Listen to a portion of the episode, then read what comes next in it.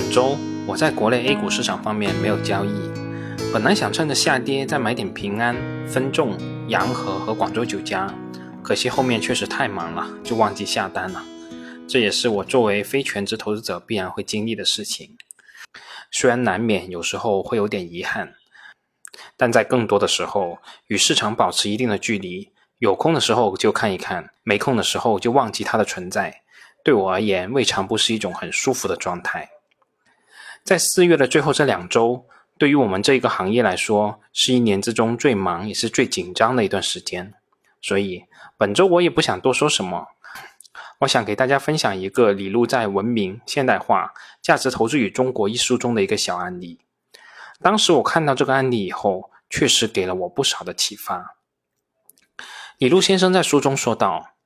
价值投资所说的股票是一种所有权，这其实也是一个心理学的概念。以前我不太懂，买完之后才懂，光是理论上这么讲没用的。一到我买完以后，突然发现自己变成了所有者，我发现自己对所投的公司哪个方面都关心。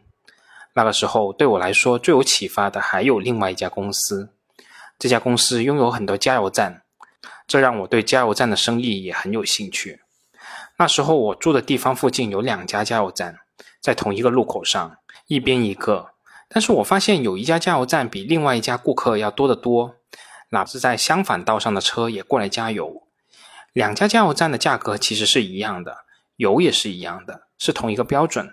当时我就觉得很奇怪，觉得既然是自家的公司，一定要看看到底是怎么回事。我去看了，发现车特别多的那家加油站的拥有者是一个印度移民，全家都住在这里。一有客人来的时候，他就一定拿一杯水出来给客人，你不喝也会递上，然后还跟你聊聊天。如果小孩放学的话，还会帮你清扫一下车。另一家加油站的管理人是一个典型的白人，人也不坏，但加油站不是他拥有的，他是拥有者雇来管理的，所以他基本上就在店里面不出来，外面怎么样他都不管，就这一点区别。我根据统计发现，2家加油站的车流量在同一段时间内起码差3倍以上。这个时候我就开始明白，管理人是不是拥有所有者的心态是很重要的。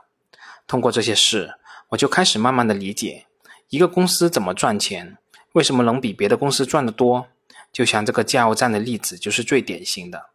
完全是同质的产品，一点差别都没有，但是服务上稍微差了一点，流量就差了3倍。那位印度人这样做的原因是什么呢？跟我一样，因为他是移民，需要钱，